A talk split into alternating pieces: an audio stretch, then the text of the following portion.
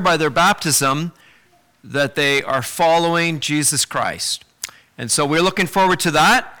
Um, and uh, I want to share with you today from Romans chapter 5. So we're going to be reading uh, a key section in Romans chapter 5 and a little bit in chapter 6. And I'd like to speak to you today about justification. So, uh, just by way of opening, I, I want to say that the most critical question in your life, more important than anything else, is are you justified? And what I mean by that is have you been cleared of the guilt of all the sins that you've committed your whole life? You know, it's just a fact. We are all sinners, and we all commit sin. Some of us, as we sit here today, have been justified. Praise God. And some of us today are likely still condemned already because you have not believed in the name of the only begotten Son of God. That's what the Bible says. You know, this book that we read from is God's holy word. It's going to exist beyond time into eternity. And the Bible says that in, in 2 Corinthians chapter 5, we all must appear before God. And on that day, we will give account for the things which are done in the body whether they be good or bad. And the scripture further says in Revelation chapter 20 that the dead, small and great, significant and insignificant in earth, will all stand before God. And the books will be opened. And on that day, men will be judged by the things that are written in this book. And on that day, you will either be justified freely or condemned forever. That's a very, very serious thought. And so, the reason that we come together in church and open the scriptures is to give the hope of the gospel. That you may have come in here to this church today and you may have sins that you've committed your whole life, and maybe only God knows all of them. But we have good news for you today. You can leave this church guaranteed, 100% sure, that you are justified freely by the grace of God. And you can have your sins forgiven. And that's what the Bible teaches. In Romans chapter 5, where we're going to read, it says very clearly that a person can be justified by believing in Jesus Christ and can have peace with God. And that is the greatest thing that anyone could ever have. You know, I'm thankful today as I share the word with you that I can present to you a God who shows grace, undeserved kindness to every person that has ever lived in, in the simple offering of salvation, that you can have your sins forgiven. We've been doing a study on the book of Romans. And when we look at the character of God, it's very clear that in chapter 1, God is a God of wrath. The wrath of God is revealed from heaven against all unrighteousness, a God of wrath. And he will judge. He will judge the world. And in chapter 2, we see that there's a God of righteousness. And he's going to judge righteously. There'll be no partiality. God will judge righteously. But when we get to chapter 3, we see there is a God who redeems sinners, who sent his only begotten Son to die on the cross so our sins could be forgiven.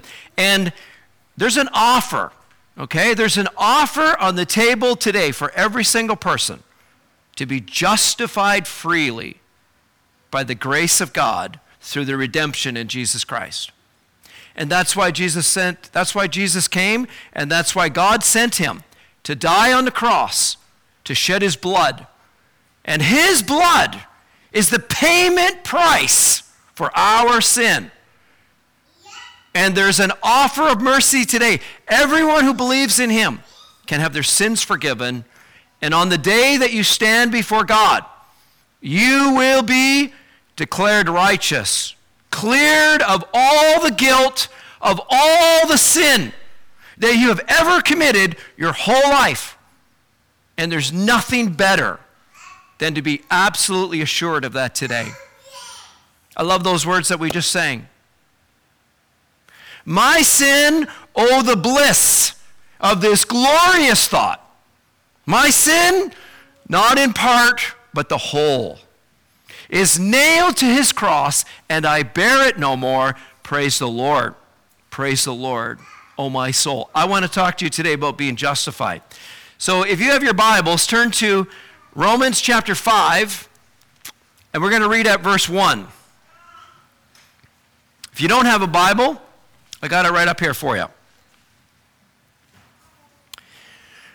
It says, Therefore, since we have been justified by faith, we have peace with God through our Lord Jesus Christ. And if you drop down to verse 6, here's the reason why we have peace with God. For while we were still weak, at the right time, Christ died for the ungodly. That simply means that Jesus Christ died on behalf of all the ungodly sinners. For one will scarcely die for a righteous person, though perhaps for a good man some would dare to die. But God shows or demonstrates his love toward us that while we were still sinners, Christ died for us. And then it says, while we were enemies, we were reconciled to God by the death of his Son. Much more, now that we've been reconciled, we shall be saved by his life. More than that, we also rejoice in God through our Lord Jesus Christ, through whom we have now received reconciliation. Now, when we drop down to verse 12, we get that last section of this chapter that goes back into the reason why we need to be saved. And if you look at verse 12, it says, just therefore just as sin came into the world through one man that was Adam and death through sin so death has spread to all men in other words the consequences of sin is death. And every single one of us are going to die, apart from the Lord's return, because we have a sinful nature and we've committed sin. And the end result of sin is death. That's what it says. For sin indeed was in the world before the law was given, but sin is not counted where there is no law. Yet death reigned from Adam to Moses, even over those whose sinning was not like the transgression of Adam, who was a type of the one who was to come, speaking of the Lord Jesus. And verse 15, but the free gift is not like the trespass. For if many died through one man's trespass, much more have the grace of God and the free gift by the grace of God of that one man, Jesus Christ, it has abounded unto many. And the free gift is not like the result of that one man's sin, for the judgment following one trespass brought condemnation. But the free gift following many trespasses has brought justification. For if because of one man's trespass death reigned through that one man, much more will those who receive the abundance of grace and the free gift of righteousness reign in life through the one man, Jesus Christ. Therefore, as by one trespass it led to condemnation of all men, so the one act of righteousness leads to justification and life for all men. For as by one man's disobedience many were made sinners, so by one man's obedience the many will be made righteous. Now the law came to increase the trespass, but where sin increased, grace abounded all the more, so that as sin reigned in death, grace also might reign through righteousness, leading to eternal life through Jesus Christ our Lord. That's an amazing passage. Likely the core truth of the doctrine of the gospel of God. I want to speak to you today about a God who shows grace to undeserving sinners. The Bible makes this so abundantly clear. Salvation is not by works, it is by grace alone that we are saved through faith. There is nothing that you could ever do to earn salvation, and there is nothing that you could do after you're saved to keep your salvation. It is through grace alone. The doctrine of grace is simply God's unmerited favor that He bestows upon guilty sinners just because He's God. Do you know what's amazing? There's nothing in me that would ever cause God to love me. And there's nothing in you that you could ever have done to cause God to show you mercy and grace. God does it because He's God. And He is a God of mercy and grace. The character of God is laid out so clearly in this book of Romans, and we just spoke about it. You know, people will say, well, God is love, and He is love. 100% He's love. But He's also righteous, and His character is holy, and He must punish sin because it's an offense against His character. And if God was not righteous, and if God was not holy and just and only love, he wouldn't be God because his character is even and it is balanced. He's a God of righteousness. Now, the problem with this is you and I aren't righteous. And God is 100% righteous. And in order for us to dwell with God, our unrighteousness must be put away. And that's the truth of this passage. So God made a plan before the ages of time, before the creation of the world. God had a plan. He would send his one and only Son into this world to die our death, to pay our sin, to hang on a cross, to shed his blood and to rise again and to offer salvation, redemption. That's God's plan of redemption.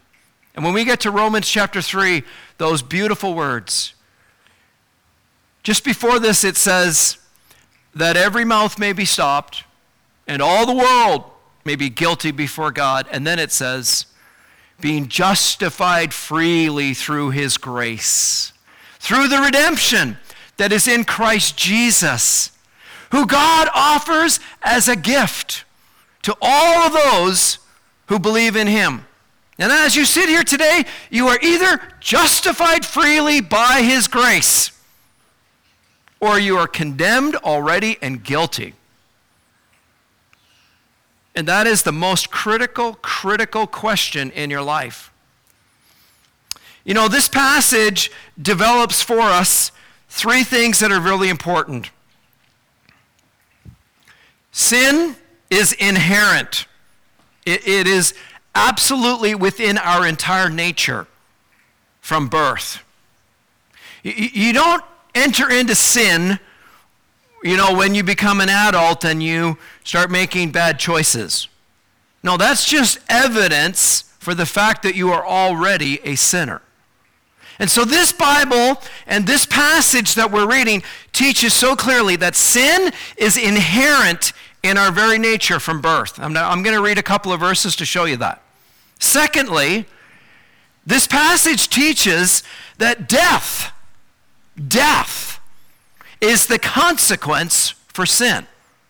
And if we were to go to chapter 6 and verse 23, the wages of sin is death, but the free gift of God is eternal life through Jesus Christ our Lord. So, what about the law? We read in this passage that the law entered that the offense might abound. So, what does the law do? Well, first of all, it doesn't save you, it exposes our guilt before God. It shows us all of our shortcomings and our trespasses. It says, You shall not lie. And every time you lie, you overstep a boundary and you trespass God's law. It says, You shall not commit adultery. And Jesus explained that in Matthew chapter 7. Everyone who looks upon a woman to lust after her has committed adultery in his heart. We're all sinners. It says, You shall not take the Lord God's name in vain. It says, You shall not steal. It says, You should honor your father and your mother. It says, You should not covet. Every one of us have sinned against God. And the law, just like shines the spotlight, magnifies our sin, shows us what we are. Every single one of us, inherently, we know we are sinners. So, what's the teaching of this passage? I got three points. Teaching of this passage is the ruin of mankind. All mankind are ruined by sin. It's not just a surface thing, superficial. It is inherent in our very nature. This past week, I just had a, a beautiful little baby, grandbaby, that was born. And I picked her up, and she's so precious. And she's so beautiful. And she looks so perfect. And I looked into her eyes, and the thought struck me this is a guilty little sinner. And years from now, it will become evident by the sins that she will commit that she has a sinful nature. There is a universal ruin of all mankind because of sin. And secondly, this passage teaches this great truth that righteousness is a gift. Can't be earned, it's a gift that is offered by God in Jesus Christ. And our only hope to have our sin taken away is Jesus Christ.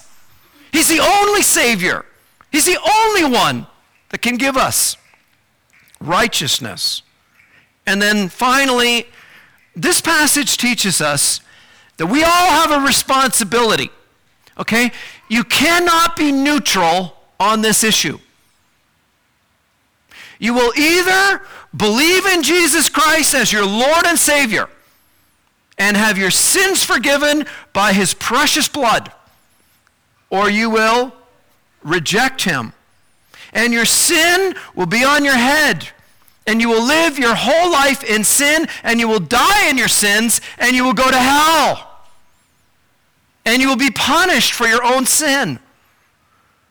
God doesn't want that. We don't want that. The Bible makes it clear that there's no one excluded. Christ has died for all mankind. And as a result, every single person can be justified, no matter how many sins you've committed, where you've been, what you've done, what you've said, how bad you've been. There is an offer that whosoever will come and receive forgiveness, justification. It's just amazing truth. Okay, I want to speak to you today about the effects of sin on the human race. And then I want to speak to you about the effects of faith in Jesus Christ.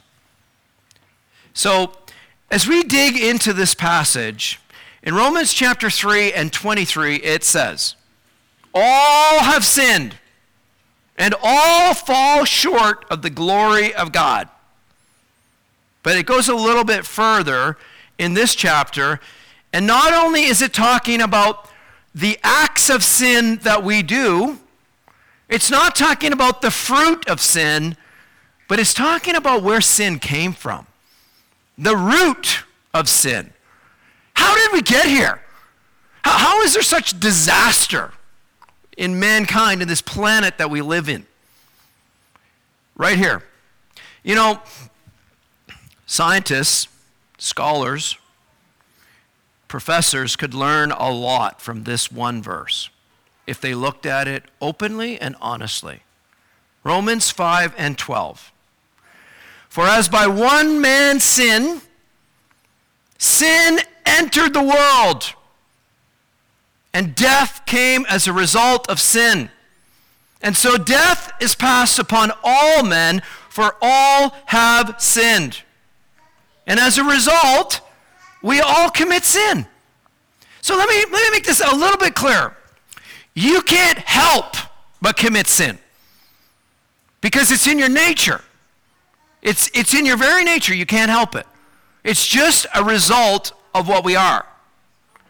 And then it says that the guilt of all mankind and that, that condemnation, it leads to death. We've already spoke about Revelation 20 and 11 and Romans 6 and 23. But in this passage, you have the doctrine of original sin. Sin came by one man's disobedience, and you might say, that's not my fault. You know what? You're right. It's not your fault, but you're affected by it. And so, even though, if we go back to Genesis chapter 3, and I'm sure that most of you already know this story, God made man, breathed into his nostrils a breath of life, and man became a living soul. And he, he took a rib and he made this beautiful woman, and he brought the woman to the man, and they were innocent before God. And God said, You have free will. You may eat of every tree in this garden, but of the tree of the knowledge of good and evil you will not eat. In the day that you eat thereof, you will begin to surely die. And so what happened? Satan enters in, deceives Eve. Eve looks at the fruit. It looks good. She takes it and she gives to her husband. Eve was deceived. Adam sinned willfully. He knew it was wrong. He disobeyed. And as a result, catastrophe entered the world. Every single person born after Adam and Eve, that's all of us we're born separated from God in sin with a sinful nature. That is the doctrine of original sin. And I want you to read in Psalm 51. Psalm 51. This is an incredible passage that David wrote when he had sinned against God and committed adultery and murder in the sin of Bathsheba and God convicted him of his sin, and this is what he wrote. If you look at Psalm 51 and verse 5, he said, Behold, I was shapen in iniquity, and in sin did my mother conceive me. God pointed something out to David that he was a sinner even before he was born from conception. And so that seed of sin has been passed upon all men, and we've all inherited this. The consequences of sin is death. The reason that you will die is because sin destroys your body. And the cell structure of our body, from the time that we're born, actually begins to die. And the habits that you do in your life, and the sinful things that you commit, actually wear down your body. And eventually, we breathe our last and we die. Our sinful habits affect us, they really do. And so, that is the effect of sin on the human race. We're all guilty, we're all sinners. But there's good news. It's in this passage. The effects of faith in Jesus Christ. So, I inherited this sinful nature. That's the reason I'm a sinner. I've committed all of these sins. And the Bible says if we say that we have not sinned, we lie and we don't tell the truth because we have sinned. And you will keep committing sin as long as you're in this body, saved or unsaved. You, because of our sinful nature, there's sin. But here's the good news you can have all your sins forgiven and you can be justified. When a person has believing faith in Jesus Christ, it saves their soul. Now, we say that so quick and we say that so easy. I want to I want to develop this for you. What is saving faith? What does it really mean to believe on Jesus? Let's go deep with this because this passage develops it. It is a deep surrender of my heart to God. That's what God wants. Because right now, sin is on the throne. And I please myself. And I follow my passions. That's what Ephesians 2 says. Sons of disobedience, walking according to the course of this world, we're by nature children of wrath, even as others. But God, who's rich in mercy, with his great love wherewith he loved us, even when we were dead in our sins and our trespasses, by grace you've been saved through faith. So, what is saving faith? Now, listen carefully. I believe there's a lot of people that think they're saved and they're not really saved. And the reason I say that is because I meet a lot of people on the street in our street ministry that are very flippant and lighthearted about saying that they're saved. Their life hasn't changed. Self is on the throne. Jesus Christ is not Lord of their life. And they are living a life that shows evidence that they're likely not saved. And so I want to look at what it truly means to have saving faith. It's a deep surrender of my heart. You know what it is? It is submitting to God. It is a wholehearted trust in the risen Lord Jesus Christ. It is a wholehearted trust, not in myself, not in my good works, not in my church going. It is my trust is in Jesus Christ alone. That is what saving faith it is, is a deep hearted trust in the risen Jesus as my only Savior. And so the Bible describes something called repentance and faith. And I'm going to explain this. Repentance and faith. Have you ever been convicted of your sin? I have. If you've ever been convicted of your sin, you will know it. Because you will feel a sense of guilt before God. You will know that you are not right with God. And you will have a longing desire to have that filth of sin removed from your soul. Conviction of sin is real, and it comes when you hear the truth of God and you honestly examine your life against the standard of God's word and you say, I've sinned. Repentance and faith. First of all, it is an acknowledgement of my sin. That's what David said in Psalm 51. Against thee and thee only have I sinned and done this evil in your sight that you are righteous if you judge me. Have you ever been there with God? You ever been there with God when you look back over your life and you realize, God, I'm guilty. I, I, I've done some bad things. This is honest, true examination, and it brings the acknowledgement of sin. Secondly, there's an agreement with God. Okay? It's not natural for us to agree with God.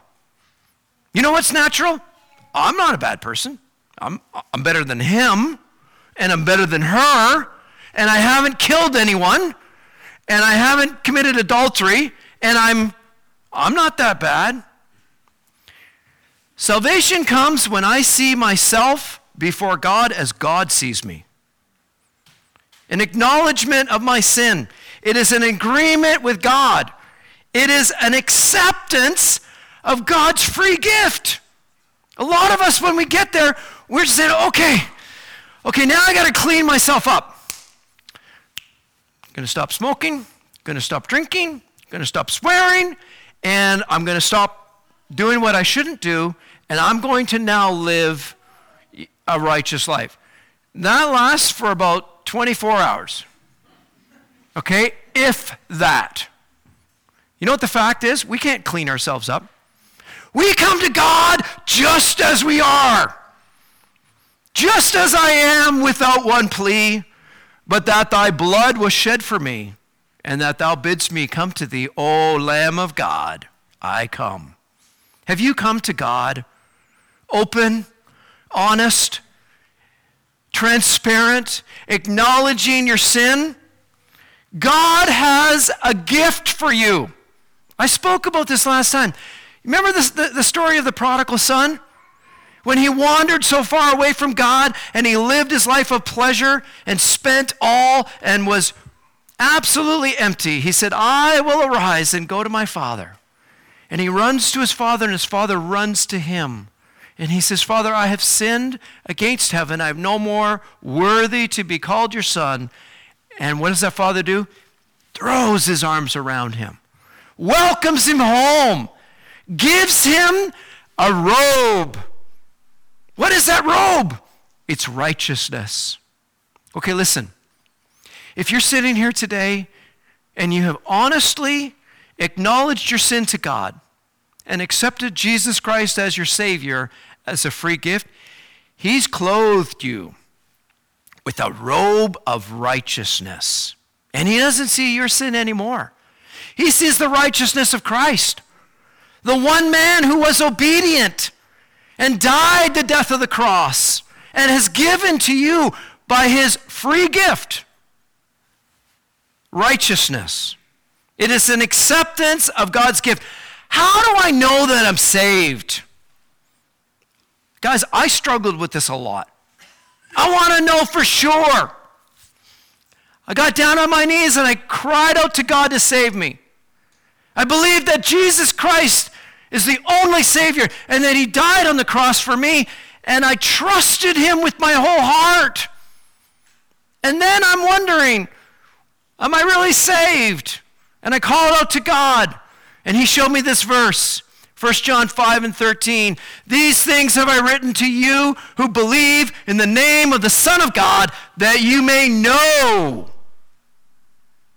Warren talked about that this morning at the Lord's Supper. That you may know that you have eternal life. Every person that's saved, when they come to God and accept that free gift, they have the assurance from the Word of God that they are saved. And there's nothing like it. The effects of faith in Jesus Christ. Number one, you will have peace with God.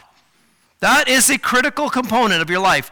When you believe on Jesus Christ and you're justified, You'll have peace with God. Number two, you'll be justified by his blood, the payment price for sin. Number three, you have a relationship that is reconciled. You no longer are an enemy of God by wicked works. You are reconciled. You are brought back, and you are in this relationship with God, reconciled by the death of his Son. And you have the gift of righteousness. I want to tell you that faith in Jesus Christ is a real thing. It'll change your life, it'll change your desires, it'll change your habits, it will make you want to follow God. You still may sin, you will make mistakes, and you will trip up, but you are secure in Christ Jesus because his precious blood has paid for your sin. And you have that relationship. And so, right now, we are going to talk a little bit about baptism because we're going to see two young ladies that are going to publicly display by their baptism that they are following Jesus Christ. And if we read in Romans 6 and verse 1, it says this. I want to read this to you because I think this is important. Romans 6 and verse 1. What shall we say then? Shall we continue in sin that grace may abound? God forbid. How shall they that are dead to sin live any longer in it? Know you not that as many of you who were baptized into Jesus Christ have been baptized into his death? Therefore, we are buried with him by baptism into death. And as Christ was raised up from the dead by the glory of the Father, even so we also should walk in newness of life. And so we're going to see two young ladies here go down under the water and come back up again, and it's going to be symbolic. Okay? Baptism was commissioned by the Lord. In Matthew chapter 28 and verse 18, Jesus said, Go into all the world and preach the gospel, teaching them to observe all things that I have commanded you, baptizing them in the name of the Father and the Son and the Holy Spirit. And he said, I am with you always. Baptism was commissioned by the Lord Jesus Christ. We didn't make this up. It's not our church dogma. This came from the Lord Jesus Christ commissioned by the Lord, commanded by the scriptures. You know that if you're sitting here today and you are genuinely saved and you're not baptized, you should be baptized. Because all they that received his word when Peter preached were baptized. And so when you read through the book of the Acts of the early church, baptism was celebrated. It was actually demonstrated for us in Acts chapter 8 because there's a lot of confusion about baptism. How does this work? And Philip the evangelist, he's there in the chariot and he's speaking to the Ethiopian eunuch and he says, Do you believe with all your heart? Yes, I believe with all my heart. He said, Well, here's some water. What does hinder me to be baptized? And they get down off the chariot and they go into the water. And Philip baptized the eunuch. And he came up and he went on his way rejoicing. There is a rejoicing knowing that you are obedient and following Jesus Christ. And our sisters today are going to experience the joy of obedience in baptism. Okay, so this is not infant baptism. This is believer's baptism. In fact, I don't read anywhere in the Bible about infant baptism. The baptism that we're speaking about is believer's baptism. It's not a baptism of repentance like John the Baptist preached. It doesn't wash away your sin. There's nothing mysterious or miraculous. There's no special virtue. This is not holy water. It's regular water, and it's probably cold. And there's no miraculous healing of this or virtue that's going to take sin away. No, this is symbolic. And so, as our sisters go down in here, they are symbolizing this a public declaration for everyone here to see that they are following Jesus Christ. They are following Jesus Christ. They are denouncing their old life of sin and they're making a commitment to live for Jesus Christ. They're dedicating the rest of their life to new life in Jesus Christ. So, what you'll see is you'll see them actually go down, and they'll go right under the water. And that symbolizes death and burial.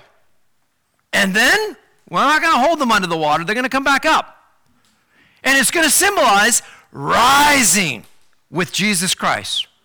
And so that's what we read in Romans chapter 6. Those who are baptized into Jesus Christ are baptized into his death, and they are really saying, when Jesus died on that cross, not only did he die for me, but I died with him. And like Jesus said in Mark chapter 8, who will come after me? Let him take up his cross daily and follow me. And so this rising out of that water is symbolizing that we are now in new life with God and we are following Jesus Christ, risen to walk in newness of life. And so we're excited. We're going to close in prayer, and there's going to be a baptism here, and I think we're going to do some singing. So let's just bow our heads and we'll speak to God in prayer. Father, we thank you today for the Lord Jesus Christ. We thank you for the fact that we can be justified freely by believing in him. I just pray that you would bless our two sisters and those that perform the baptism, that, Lord, you would help them for the rest of their life to live out their commitment to God. Give them the joy of the Lord in their soul. And as they obey the Lord in baptism, and everyone here witnesses, may we all go away from this place rejoicing and Lord, I just think of all of us who have been baptized for many, many years. It will bring us back in our thoughts and our hearts to the time that we dedicated the rest of our life to following Jesus Christ. And so I just pray that you would help us all to have renewed commitment to love God and to serve God and to follow you. And so we commit this to you and ask your blessing as we give thanks in Jesus' name. Amen.